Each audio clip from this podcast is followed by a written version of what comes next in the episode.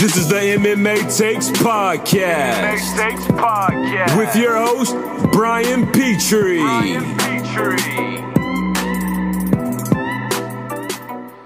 This is the week that Darren Till becomes welterweight champion of the world. That's right, it's Darren Till fight week, baby. Less than, uh, I'm recording this on a Tuesday morning, wonderful Tuesday morning after Labor Day. I believe it's the 4th my math correct, so in four days, he'll be fighting Tyron Woodley for the welterweight strap, and I couldn't be more excited. This podcast, I mean, since day one, since I launched, uh, been a huge Darren uh, Till supporter, and uh, I knew he'd get a shot, and uh, it's only a matter of him winning. I thought he'd be a bigger underdog. That's for the second podcast. We'll get into that for the the podcast coming out later this week about breaking down the card and whatnot. But it's down Till fight week. You know, I was gonna splice in a few of his quotes. He had this amazing BT uh, BT Sports spot that's absolutely incredible. Go to MMAtakes.com if you want to see it. The um, UFC countdown came out yesterday, and uh, it was great. I mean, Tyron Woodley's been great through this whole thing too.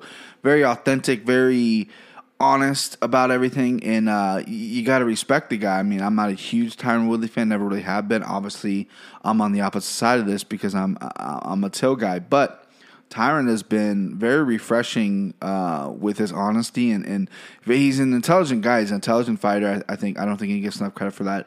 Darren Till already said that, but it's 100 percent true. We have a lot to cover. I uh, was gonna put this one out last week I kept waiting because there kept there was like new shit that kept breaking that I'm like, well, either I can tweet about this or I can talk about it. So I waited, waited, waited. Was gonna do it yesterday on beautiful Labor Day. Did I say Memorial Day at the top of the show? I keep getting this fucking mixed up. Labor Day. I was gonna do it Labor Day uh, yesterday, but you know, want to kick back with the fam. So here I am, early Tuesday morning.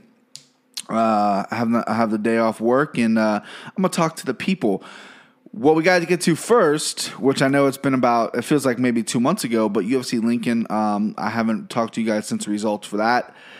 Ah, I went a, I mean, I'm dead. I'm dead right now. I went a dismal five and eight, uh, a pathetic five and eight.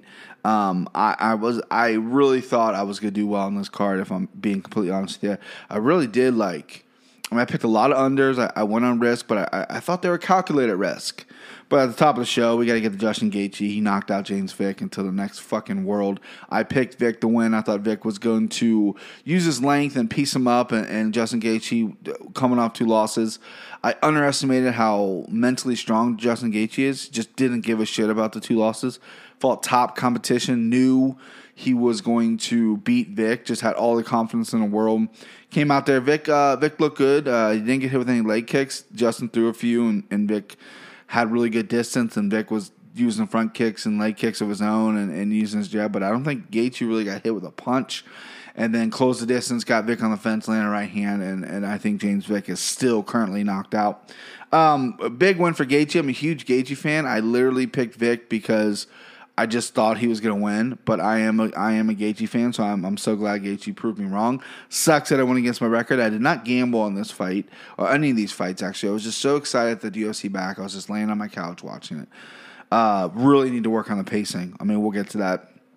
Uh, I'm not going to talk about everything. I have a couple things circled here. Jake Ellenberger lost. I, I picked him to win. I, I didn't think Bryan Barberena was all that great. Ellenberger went down with a with a pretty. I mean, the shot wasn't. It wasn't the hardest shot in the world that put him down, and, and, I'm glad that he retired. He put the gloves in the octagon. He's from Nebraska, and I thought that was I thought that was important. Eryk Anders won. Um, looked pretty sloppy. Looked pretty. Uh, I don't know if he came with an injury. He didn't look as trim as he usually does. I mean, he's a big 85er, so he looked pretty thick. By no means he looked like he was out of shape, but he just looked a little off. His timing was off.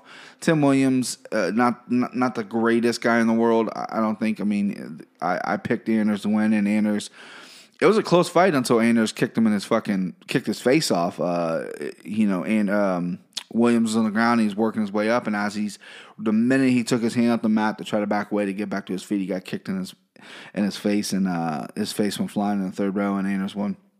James Krause looked amazing against Warlley Alvarez. That's the one that I regret picking because I was that was really 50-50 for me. I just thought maybe Warlley was going to be a little overwhelming for Krause, but Krause looked incredible. Huge underdog too. A lot of people got paid on that. I'm very jealous. Corey Sandhagen got his arm broken. Essentially, I mean, got twisted every which way and just it came back and pounded Iuri Alcantara. The ref in that fight got fired pretty much mid fight because he just let that go on so bad. Iuri is a veteran, so you got to give him benefit of the doubt. But I mean, you got to stop that fight. That was lunacy they did that. But Corey Sandhagen, tough, two and zero in the UFC now. Really, really tough kid. Good, good to keep an eye on. And the last, last but not least, this this guy kind of made the most. Besides Gaethje, kind of made the most headways on Twitter. Mickey Gall, what are you doing, man? You, you look pretty good, right? George Sullivan is a bum. Sorry, George, you are. You, sh- you don't belong in the UFC. The one thing Sullivan couldn't do is get taken down. What happens right off the fucking get go? He gets taken fucking down. Mickey Gall submits him, calls out Sage Northcutt again. Like, and then D, and, then a, and then kind of a Diego Sanchez call out. It's like, dude, what do you you already beat Sage, you've already called Sage out. You had a pretty good call out when you called him out before, then you went and beat him. That part of your life is over. You call him out again, that's just such weak. So I'm like not a Mickey Gall fan. Mickey Gall's got a lot of making up to do with me because that was that was such so weak and just like what I mean, what are you doing? The Diego Sanchez call out, I mean, I can see it. Sure, Diego's a legend or whatever. I think Diego's maybe on his way out. Maybe Mickey. I mean, anytime Mickey Gall's, but the only time he's went up against, besides Sage Northcutt, I guess, is a up and coming real deal talent was Randy Brown, and he got smoked. So maybe quit calling out these legends and, and, and start calling out guys that are kind of on your level on the way up. I mean, and, and maybe not guys you've already beat before. You know, Sage is up and down from 155, 170. I think he should stay at 170.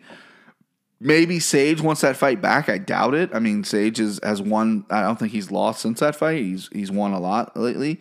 He's with Alpha Male now. He's, he's looking pretty good. So I don't know what Mickey Gall's doing. That was the biggest surprise of the night to me was was Mickey Gall's call out. I, I usually enjoy the guy. To this day, one of the best walkouts I've ever seen live with "Hey Mickey, you're so fine" against CM Punk. But I mean, and I and I respect the call out. I like when fighters call fighters out. I, I like them trying to call their next shot. That's the people they want. Sam Alvey's doing a great job with it. He's very Sam Alvey's very. Uh, I mean, he's so kind of quirky, and, and, he's not like the shit talking type or anything like that. But you can tell he's a fun, he has a good personality type of guy. And he'll go out there and he's very calculated with his call outs. You know, he called out uh, Gian Villante, got the Villante fight because he thought that was a good matchup for him. Um, I forget who. I think he maybe called out Corey Anderson his last fight. Hopefully he gets out because I think that's another good matchup for him. Uh, I think he has good takedown offense, and I think he could uh, he can land on Corey. But um, anyway, so that was that was Lincoln. It was so good to have UFC back in my life. Felt like it was. I know it was only maybe two or three weeks where they didn't have an event, but you know I'm we're I'm so spoiled, and we're spoiled as MMA fans that we were getting used to having it every single week, and uh, you know people say you need a break, and I, and I do think there's some breaks. I think you know because Lincoln was a great car. A lot of people didn't talk about, but you know let's uh, that's that's enough about Lincoln. That was that felt like two months ago. So let's go ahead and jump into some news that you might not have heard of. What the heck? Do you live under a rock? That's right. If you haven't heard any of this stuff, then you might be living under a rock. But I have to get to the, the top of the show, the top of the little news segment here with um, John McCain. Uh, he died. He passed away I believe um, sometime this past weekend, not this past weekend, I guess the week his funeral was just yesterday. But um, John McCain is a American hero. I don't care if you what side of the political spectrum you're on. If you liked him, if you don't like him, I know a lot of people, um, a lot of like real hardcore people are like, "Well, I didn't agree with his policies. I'm not going to cherish him. He's dead." I mean, you got to put that aside. The the guy was a hero. He was in the Air Force. He got captured. He got tortured. You know, ran for presidency and and twice, I believe, and, and just didn't get it because you know he, he ran against a couple juggernauts. Um, but I think McCain was a smart guy, smart man, a hero, and this pertains to MMA because he changed MMA for the good. He came out. I wrote my a college paper on this before. I got an A on it, no big deal. I'm super smart. But um, he wrote he when MMA first came out back in '96, when it was just horrible, or maybe 93, 93, 94, it was just really terrible, um, bare knuckle, no weight classes, no rules, and he called it human cockfighting. And he was 100% right. Um, he his words and his power at the time as a senator in Arizona led to some other co- athletic commissions going, well, hang on a second, this guy think, you know what I mean? He's it, was a it was a chain reaction that other people opened their eyes to, and I think he, you know, he obviously didn't sit in meetings and and make up the rules, but his involvement of of of getting MMA um, legislated and having rules was was immense. It was very important. His words rang true, and Dana White compliments him all the time. I mean, if you're gonna if you're gonna tell Bruce Lee was you know a power, uh, you know one of the guys that invented MMA because of his moves from the '60s or whatever like that, then John McCain's got to go on that list as well because he said he was very against it, and then and then he was for it. You know, he's a boxing fan, he's an MMA fan. Dana White met him a few times and said he he was very appreciative about everything they've done in MMA and you know, I'm sure, and, and I like to think that um, without McCain's words, that MMA wouldn't became what it is today. I mean, that's that's just that's just I think that's true, and uh, so I thank John McCain for that because it's, it's, my favorite sport. I think it's one of the you know, if not the greatest sport in the world, with some of the greatest athletes and personalities, and without John McCain's and uh, a little bit of involvement and just his his his displeasure of the early MMA stuff, which was pretty bad um, it, was, it was really nice to see that it changed and evolved to what it is now. Now it's a huge sport. I mean, UFC's worth what seven billion dollars. So thank you, John McCain. Um, hope hopefully you know you find some peace wherever you're going, and uh, and uh, thank you for for everything you've done for this country.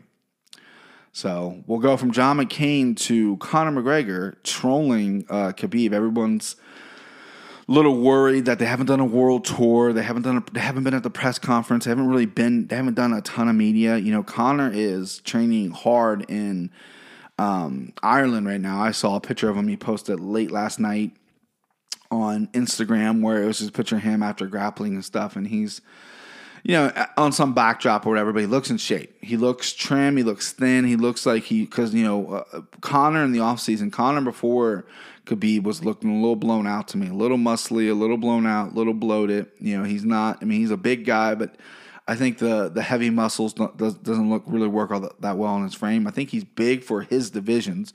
He's really big for 145, but this fight obviously is at 55.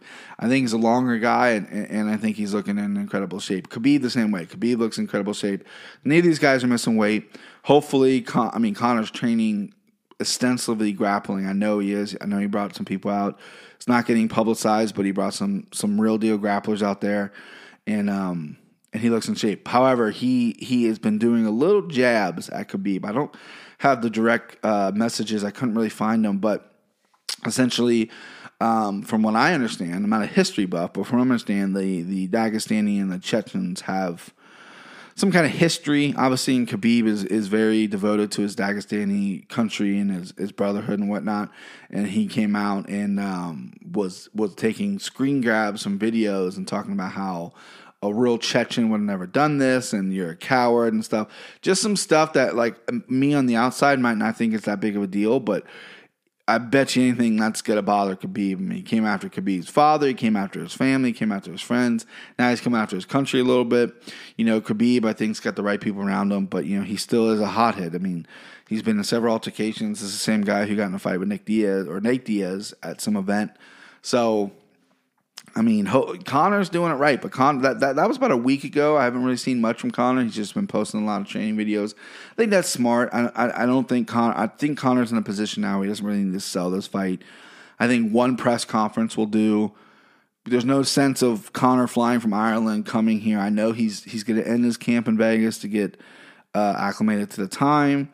So when when he's in Vegas and Khabib's in California, maybe they can do something in L.A. Maybe you do something a week before, but I think one press conference would suffice. Another thing, eh, eh, eh, this is another thing. I wasn't going to talk about this because I really hope it doesn't happen. But you know, Floyd and Conor have kind of gone back and forth on Twitter again, and, and I'm hoping this isn't ramping up to another fight because it just it's something I don't really want to see, but I know I'm going to have to see it. It's like one of those things. It's like I know I'm going to pay money to see it, but I don't want it to happen. But I'm going to pay money for it. But I really don't want it to happen. Um, Floyd said something in, in, an interview, or a camera crew got him, and he said something about how you know the, the gym's open to Conor if he wants to come train. Conor, you know, responded in kind, and Floyd responded with some pictures of him hitting Conor and telling everybody to have a caption on it. It's just it was uh, you know just classic social media warfare. Um, I really hope the rematch doesn't happen. I don't think Conor beats any boxer on any level. If I'm being completely honest with you, it's just a different sport, different punches, different angles, different movements, um, different conditioning. When it when it boils down to it, I just you know, I don't. I just don't think Conor. I mean, if if you really want to piss away your legacy and you really want to piss away the hundred million dollar paydays, if it's you go box and keep losing. You know, Canelo Alvarez said something about Conor. Um, you know, Floyd, Floyd, and, and and Golovkin. Obviously, he's not gonna say anything, but I mean, there's a lot of fights out there for Conor, and I really don't want him to take it. Next up, another thing that got kind of big waves. I listened to this. I finished listening to this this week. Cowboy Cerrone was on Joe Rogan. Um, obviously, he was talking. Everyone knows he was talking about how he left. Uh, well, kind of left Greg Jackson's, but basically left. He has a big problem with Michael Winkeljohn. He's never paid Michael Winkeljohn in his life. He's always paid Greg. They're partners. They're in the gym. Former teammates of Cowboy came out and said Cowboy's very selfish, and you know Cowboy was saying that you know there's guys that are coming off the street and as long as they pay their $150, they can spar. You know, he's in there sparring with guys, you know, with no training and full out fights. You know, I think there's there's both sides of the story. I think Winkeljohn made a made a statement. I, you know, I don't know where I fall on this fence because I think Cowboy sounded a little erratic. I don't know if it was you know he had taken some drugs or if he was if he's boozed up. I know him and Joe were doing a little bit of smoking a little bit of pot or doing whatever, and then drinking some beers. Uh, Cowboy I know is an emotional guy. He's talked about before. He's thrown out pretty much before every fight. He's very nervous. He's very in his head. He's seen a sports psychologist. Um, it's obviously hard for him because if he has, you know, he's been with this gym for extremely long time, and now there's a fallout, and, and you know, I don't know if he's handling it as well as I think he should. But I, I mean, I guess I see this. You know, Cowboy Cerrone wants the elite training. He wants to be about him. This is a selfish sport. You know, you kind of need to be about him. He had to have his ranch. I understand why he did the ranch. He he wanted to come down, and it's a really muddy situation. You know, he told some crazy stories about the cave diving and how he, he smuggled drugs into Singapore, and then they had to take the audio and video down. Then had to put it back up because they had to edit that. Then he, you know, he was talking about how he used the uh, the the the f word, the slang for you know um, gay people. I don't personally like using that word. Uh, it's just I, I, think it's you know it's 2018. I think we can probably stop using that word. However, he uses it. I, I know several people that do use it. It's fine. I, I don't get offended because I'm not a gay man, but I can see how people get offended by that. It's it's a pretty harsh word. Um, it stings now that it's it, we're in a culture where I think it it should be acceptable for gay people not to be harassed or whatever. But anyway, he is now getting accused. It just didn't go well for Cerrone. He's getting accused of being homophobe.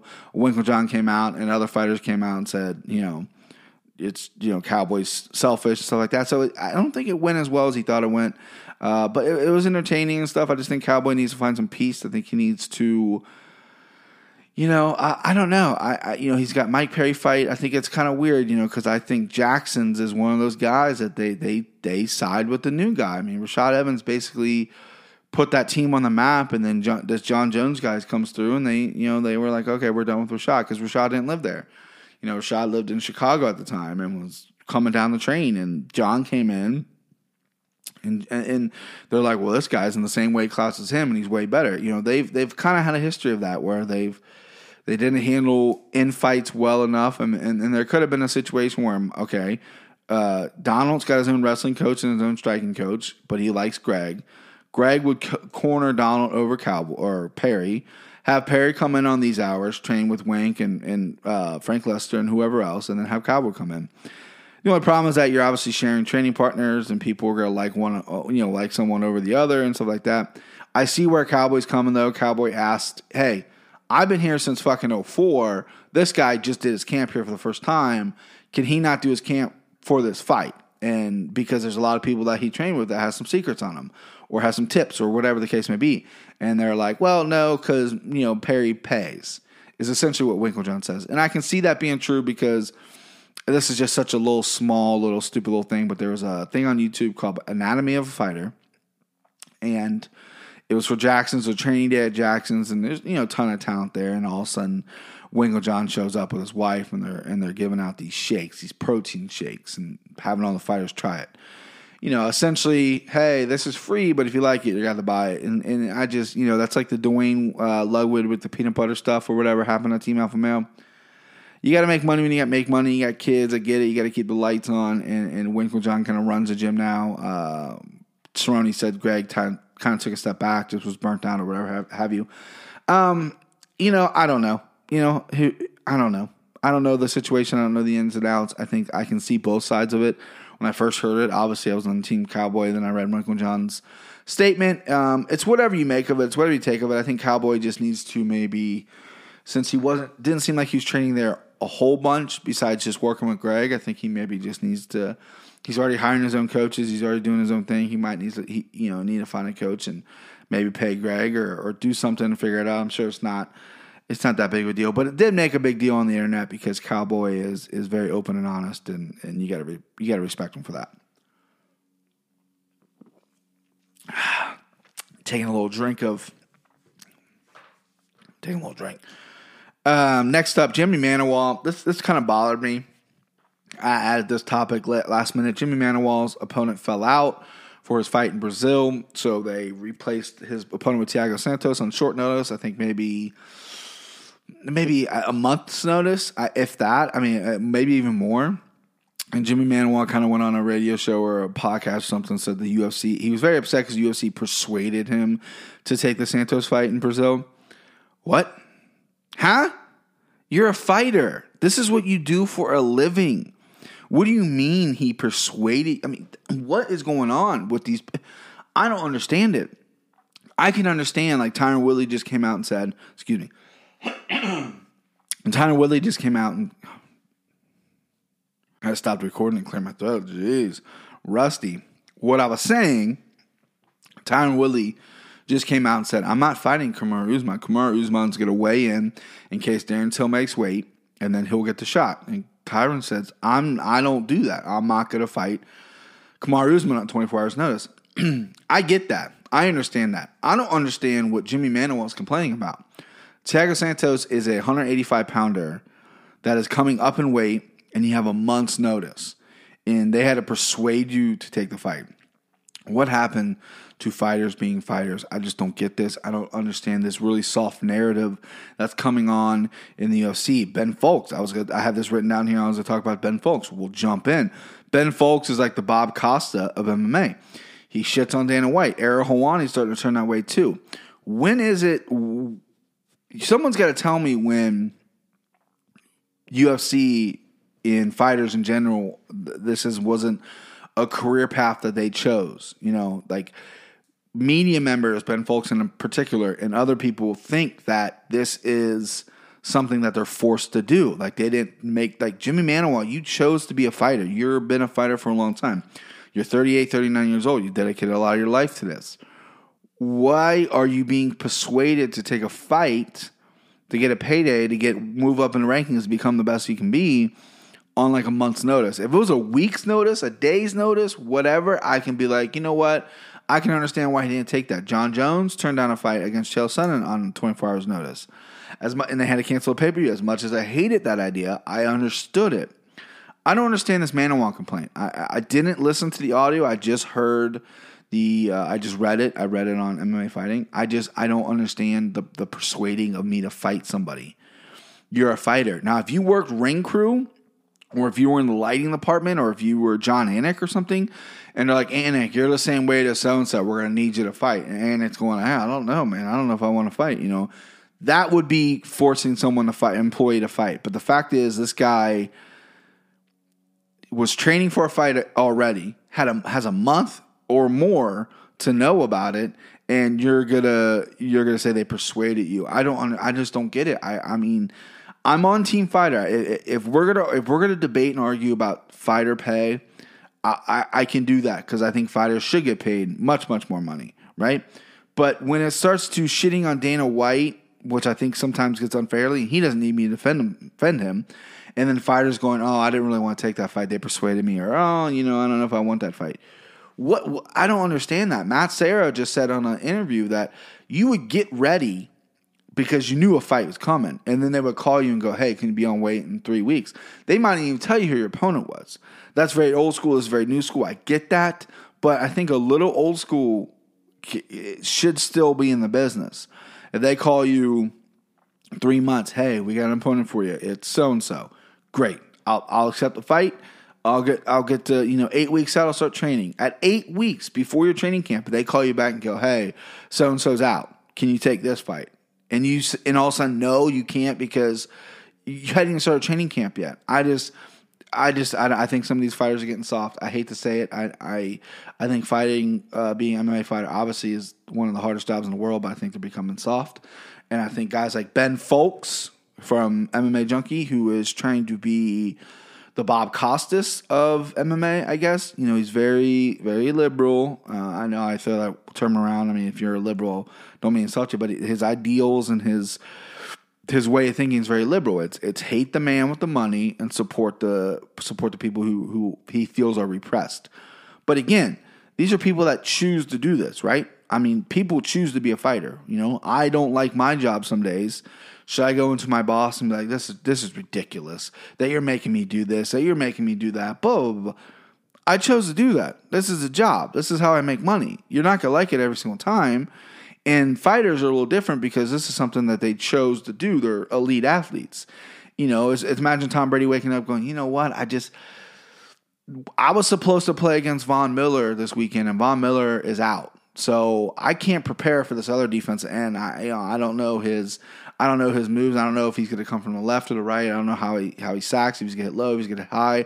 I don't want to play. That's ridiculous.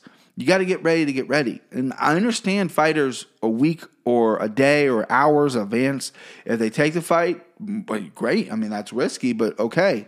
But when you're a professional fighter and you're not taking fights a month out when they switch opponents, I think that's absolute lunacy. So here's what Ben Fowlkes said, and I had this pulled up because I actually made a comment and and a couple other people kind of got after me. So he started with people who think that fighters should be falling all over themselves with gratitude for Dana White. You realize he got super rich off other people fighting, right? Like bought his neighbors' houses so he can knock them down rich. Maybe the gratitude should flow the other way. Hmm, well, Dana White's not a fighter, he's a promoter, and every promoter in every combat sports business has made money off fighting. I mean, that's what a promoter does. He goes. He go, he continues to say, like, go spend the day with a fighter in training camp. See the physical abuse they go through. Remind yourself that they aren't being paid for it. That that may that they'll end up doing it for nothing if they lose their opponent last minute. Then tell me how fucking or how lucky they are. Okay, first off, again, they're train during training camp. They're training, and when opponents fall out and they don't get paid, that's a whole different topic. If you show up and you're on weight and your opponent can't make weight, you should get paid your your, your show up and you win money. 100%. I agree with that. That sucks, everything like that. But grueling training camp, the physical abuse, they're choosing to do this. They're fighters. Okay, go through a camp without physical abuse and see how well you do. He ends with this idea that fighters should be grateful because they made money to fight another human being in a cage for entertainment. You do realize that the people promoting the fight made more fighter more than the fighters did in every single instance, right? Okay, again, this goes back to my whole crux of the argument. You are fighters. Dana White is a promoter. He's going to promote a fight. Dana White over the probably the past maybe five years has really put together maybe three fights. Mick Maynard, Sean Shelby put the fights together. They place the phone calls. Dana White will call maybe a DC. He'll call Conor. He'll call George St. Pierre, Michael Bisping, all those guys. But other the other than the super fights in these in the in these title fights and stuff, the deal's getting done by Mick Maynard, Sean Shelby. Fighting in the cage for our entertainment. They chose to do that. Again, life is about choices. These fighters decided that they want to train MMA, and then they got really good, and they got to the biggest stage of them all. And then they decided they don't want to do that anymore. That's their decision. There's no cowardness in that. There's no anything. If you just get burnt out and you want to do it, you don't want to do it anymore.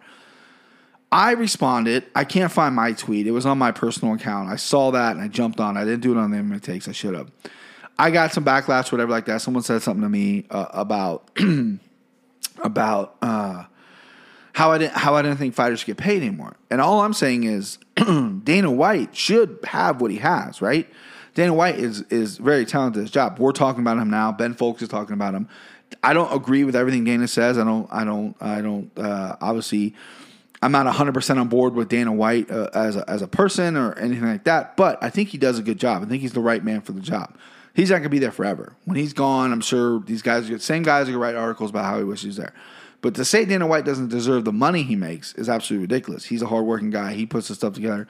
Back in the day, he used to go to every fight. He used to put together a lot of fights. Now it's more, you know, diplomatic. He kind of he kind of you know does his promotion thing for the bigger fights and then kind of lays low. but for fighters to say, oh, for Ben Fowlkes to say, well, fighters should make more money.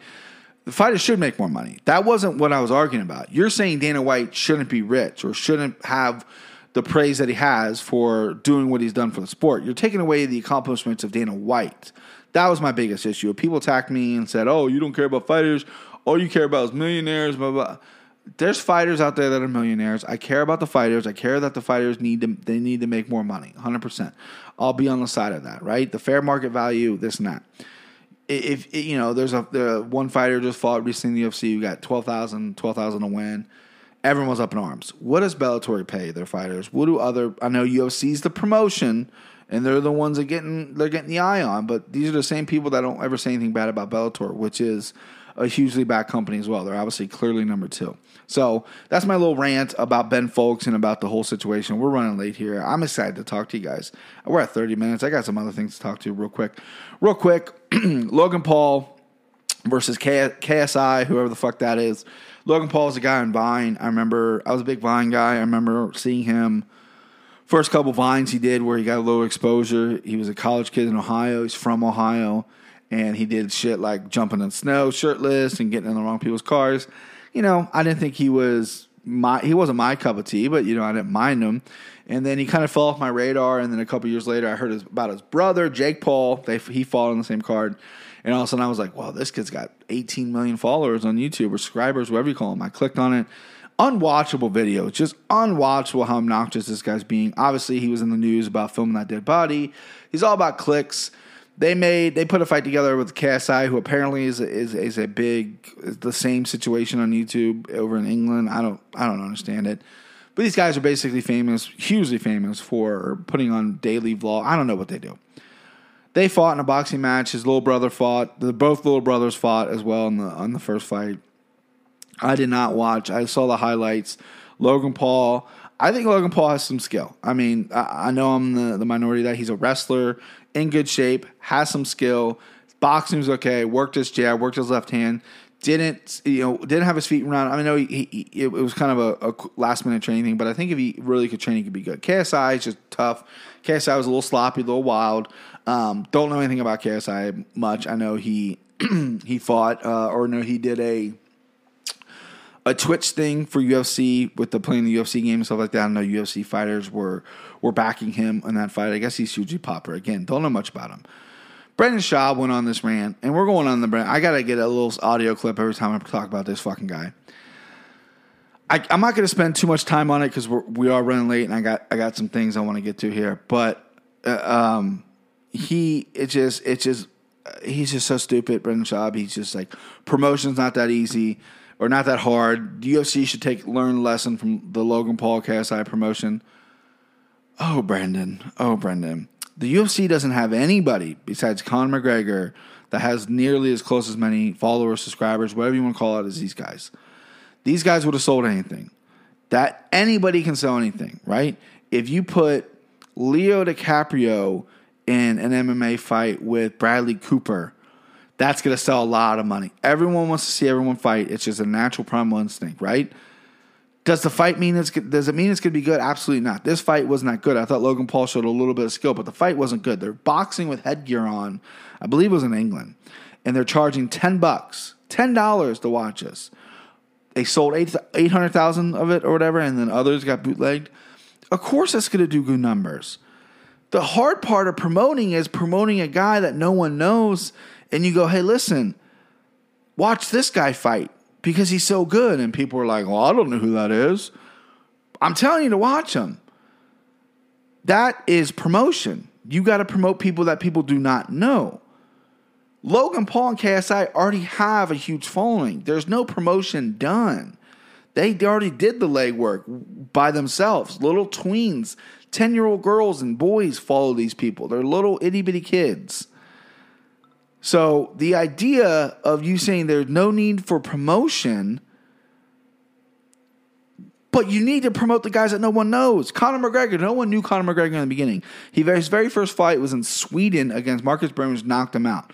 The UFC saw this guy and was like, you know what? This guy's going to be pretty good. This guy's got some talent. This guy's got something interesting about him. The Ireland people loved him. The, you know, Ireland, and you know, there's a couple people who came over Sweden. And then his next fight was in Boston against Max Holloway, and, and he was on he was the main event of the prelims or whatever. And they shut the lights off for him and, and showed his walkout. They built him up. That's how you promote. These guys don't need to promote because they already. Logan Paul can send a tweet out like, "Hey, buy my shirt." Forty thousand people are going to buy his shirt. His promotion's already set up. So what are you talking about? The UFC needs to learn from this. What they need to they need to hire Logan Paul and KSI, or do they need to um, put these guys on Twitch? Because there's no fighter right now that can resonate with the tweens, the people who are following this guy. No one respectable is following this guy. It's these little itty bitty kids. That's not the UFC's demographic. So should we get? Should the UFC should plant seeds early on, with like a 15 or 16 year old kid that's coming up that's uh, training? Should they, he start getting a Twitch stream and a YouTube stream? Is that what you're talking about? Because you didn't elaborate all that well. I don't know what you're talking about. Promotion is promote a guy that no one knows, but you're telling me I need to see him fight. Putting a video package together of his accomplishments and then triggering your brain, I might need to see this guy fight. It's classic. So Brendan Schaub is just a complete moron. I have so I, I could go on for days about this, but there's a topic I want to get to. Uh, last but not least of the little current events, and then we'll have one segment, and then we'll get to top five. Andrea Lee is a UFC fighter, female UFC fighter. I don't know if you remember her. I believe she's one and zero in the UFC. I know she just won her recent fight a couple months ago. Her husband slash coach um, got gotten some hot water uh, a few months ago because there was a uh, a Nazi tattoo or white supremacist tattoo that he had on him, and obviously the internet went went wild with him. And he came out and said, "Listen, I'm not gonna I'm not gonna remove it because." You know, maybe one day I will, but not right now. It was a dark time in my life, blah, blah, blah. I came out and said all the right things. Well, uh, believe it or not, that guy now is on the run because he smacked up his wife, Andrea Lee, um, quite bad and uh, fled. I believe she's from Louisiana or, or Florida, fled his state and, and, and is on a manhunt right now. So, big shocker that a guy with, with a white supremacist Nazi tattoo end up being a real piece of shit and hitting his wife. That just that just blows me away. That, I'm, I'm, being facetious. No, of course that this fucking guy would do that. Um, it's it's a shame. I mean, this is I don't tolerate this at all. I hate it. This is just it's a bugaboo. I went on the Greg Hardy thing. I've I've I went off on Nick Diaz, who just apparently got acquitted um, from all charges. But you know, I hopefully Andrea Lee. This is just such a such sticky situation for some females. You know, it's it's it's hard for you know, I think females are some of the strongest women. I mean, I, I think they're the superior than men in any aspect. But you know, it's hard because this is her husband and this is her coach. So not only affects her personal life, it's going to affect her career.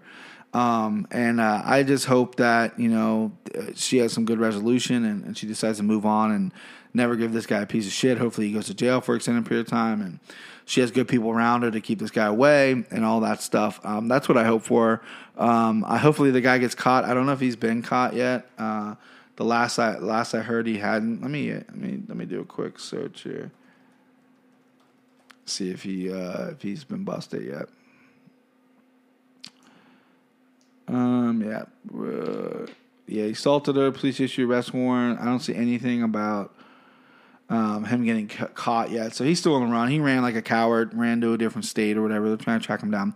So fuck that guy. Hopefully, you know, um, not to make this like a like a another thing about Greg Hardy, but um, hopefully, because what I want to see is when, if Lee, unfortunately, if, if she does get back with him and, and forgives him or, or whatever, and then this, you know decides that she wants him to corner him, I'm, I would be curious to see what the UFC does if Dana White comes out and says, no, we'll never have that guy in the UFC again, then, you know, why does Greg Hardy get a second chance? Not saying that these guys get a second chance. I think they, I don't think Greg Hardy belongs in the UFC. I don't think this guy needs a corner and her in the UFC. But that, that was just my argument right there. So I just want to touch on that a little bit. Um, hopefully there's some resolution. This guy gets arrested and gets uh, butt fucked in prison. Uh, next up, we got just uh, another. We're going to we got uh, my next up segment, which was a hit last time I did it, but Uh, Ferguson Pettis got announced um, real quick. Uh, I think that fight's a good fight. I really wanted Gaethje. Gaethje called out Ferguson.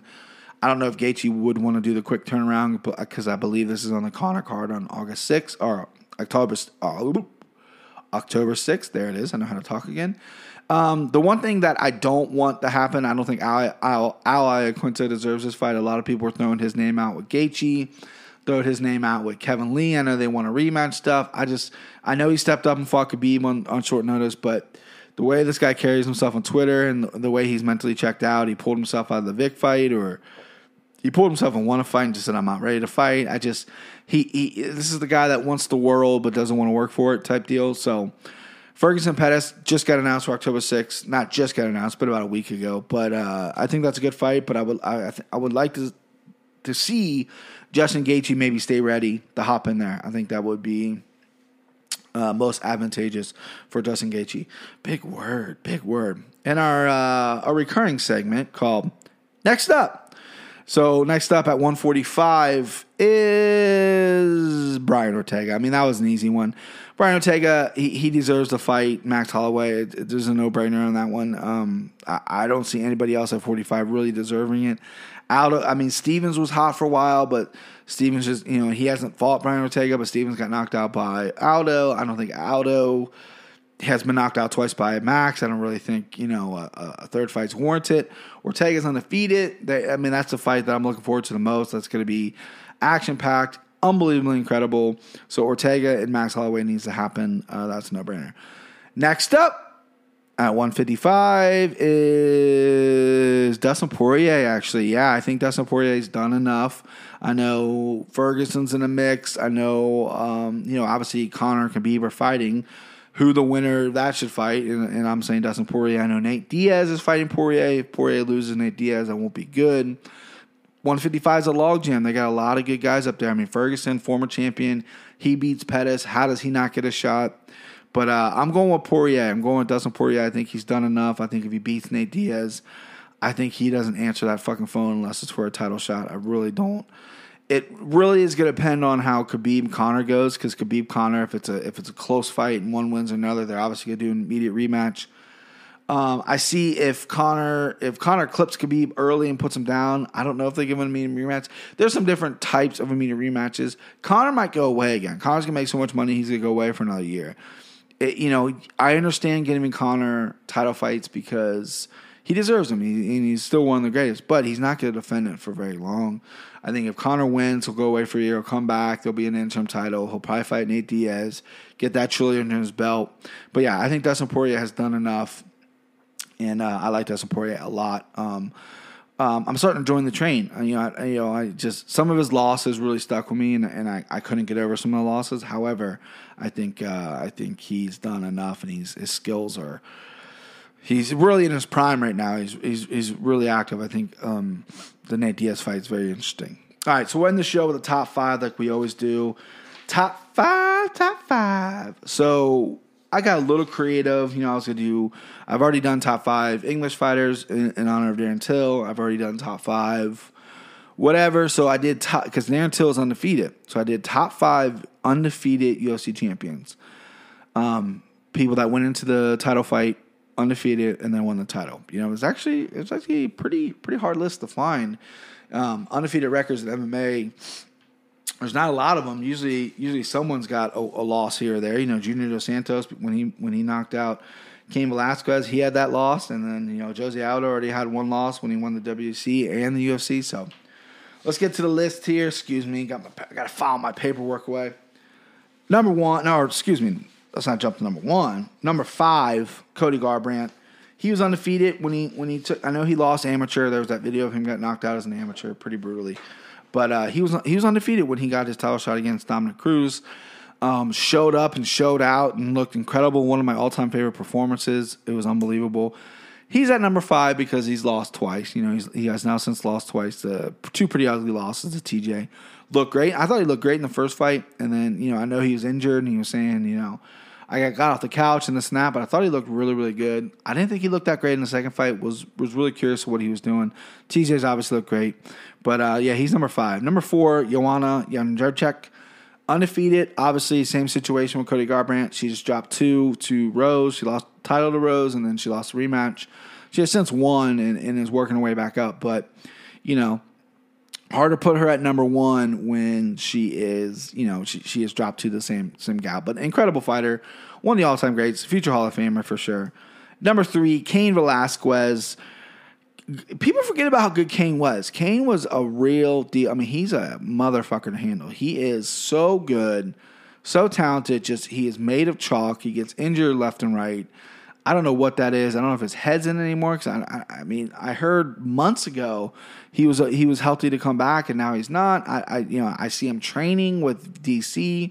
Um, I don't know what he's doing for money. He's not. You know, he, I'm sure he has some kind of sponsors, but you know the guy has a personality of a dead moth, so I don't really know what they're putting him on. However, he was so so good. He beat Brock Lesnar. He was eight 0 when he beat Brock Lesnar destroyed Brock Lesnar, lost the lost the title to Junior Santos, but he ended up uh, beating Junior twice, and then his only other loss is to um, his only loss is to Fabricio Werdum. Number two, Ronda Rousey. I know Ronda. A lot of people shit on her because her career kind of fell apart at the end. There had some ugly losses to Holly Holmes, Amanda Nunes, blah blah. But Ronda Rousey, Hall of Famer. Ronda Rousey incredible talent as a female, really put the females on the map. Without Ronda Rousey, as much as you like her, hate her, whatever, without Ronda Rousey, the females wouldn't be in the UFC. I think there's some female fighters that are absolutely tremendous. Some of the female fights are the best fights in the night. Some great personalities as well. Ronda Rousey, easily number two. I know her career kind of teetered at the end, and you can blame that on a number of things. But when she was in her prime and she was armbarring everybody, obviously she was undefeated. Um, her first her fight with Miesha Tate in Strikeforce was incredible. Her fight with Miesha Tate in the UFC is incredible.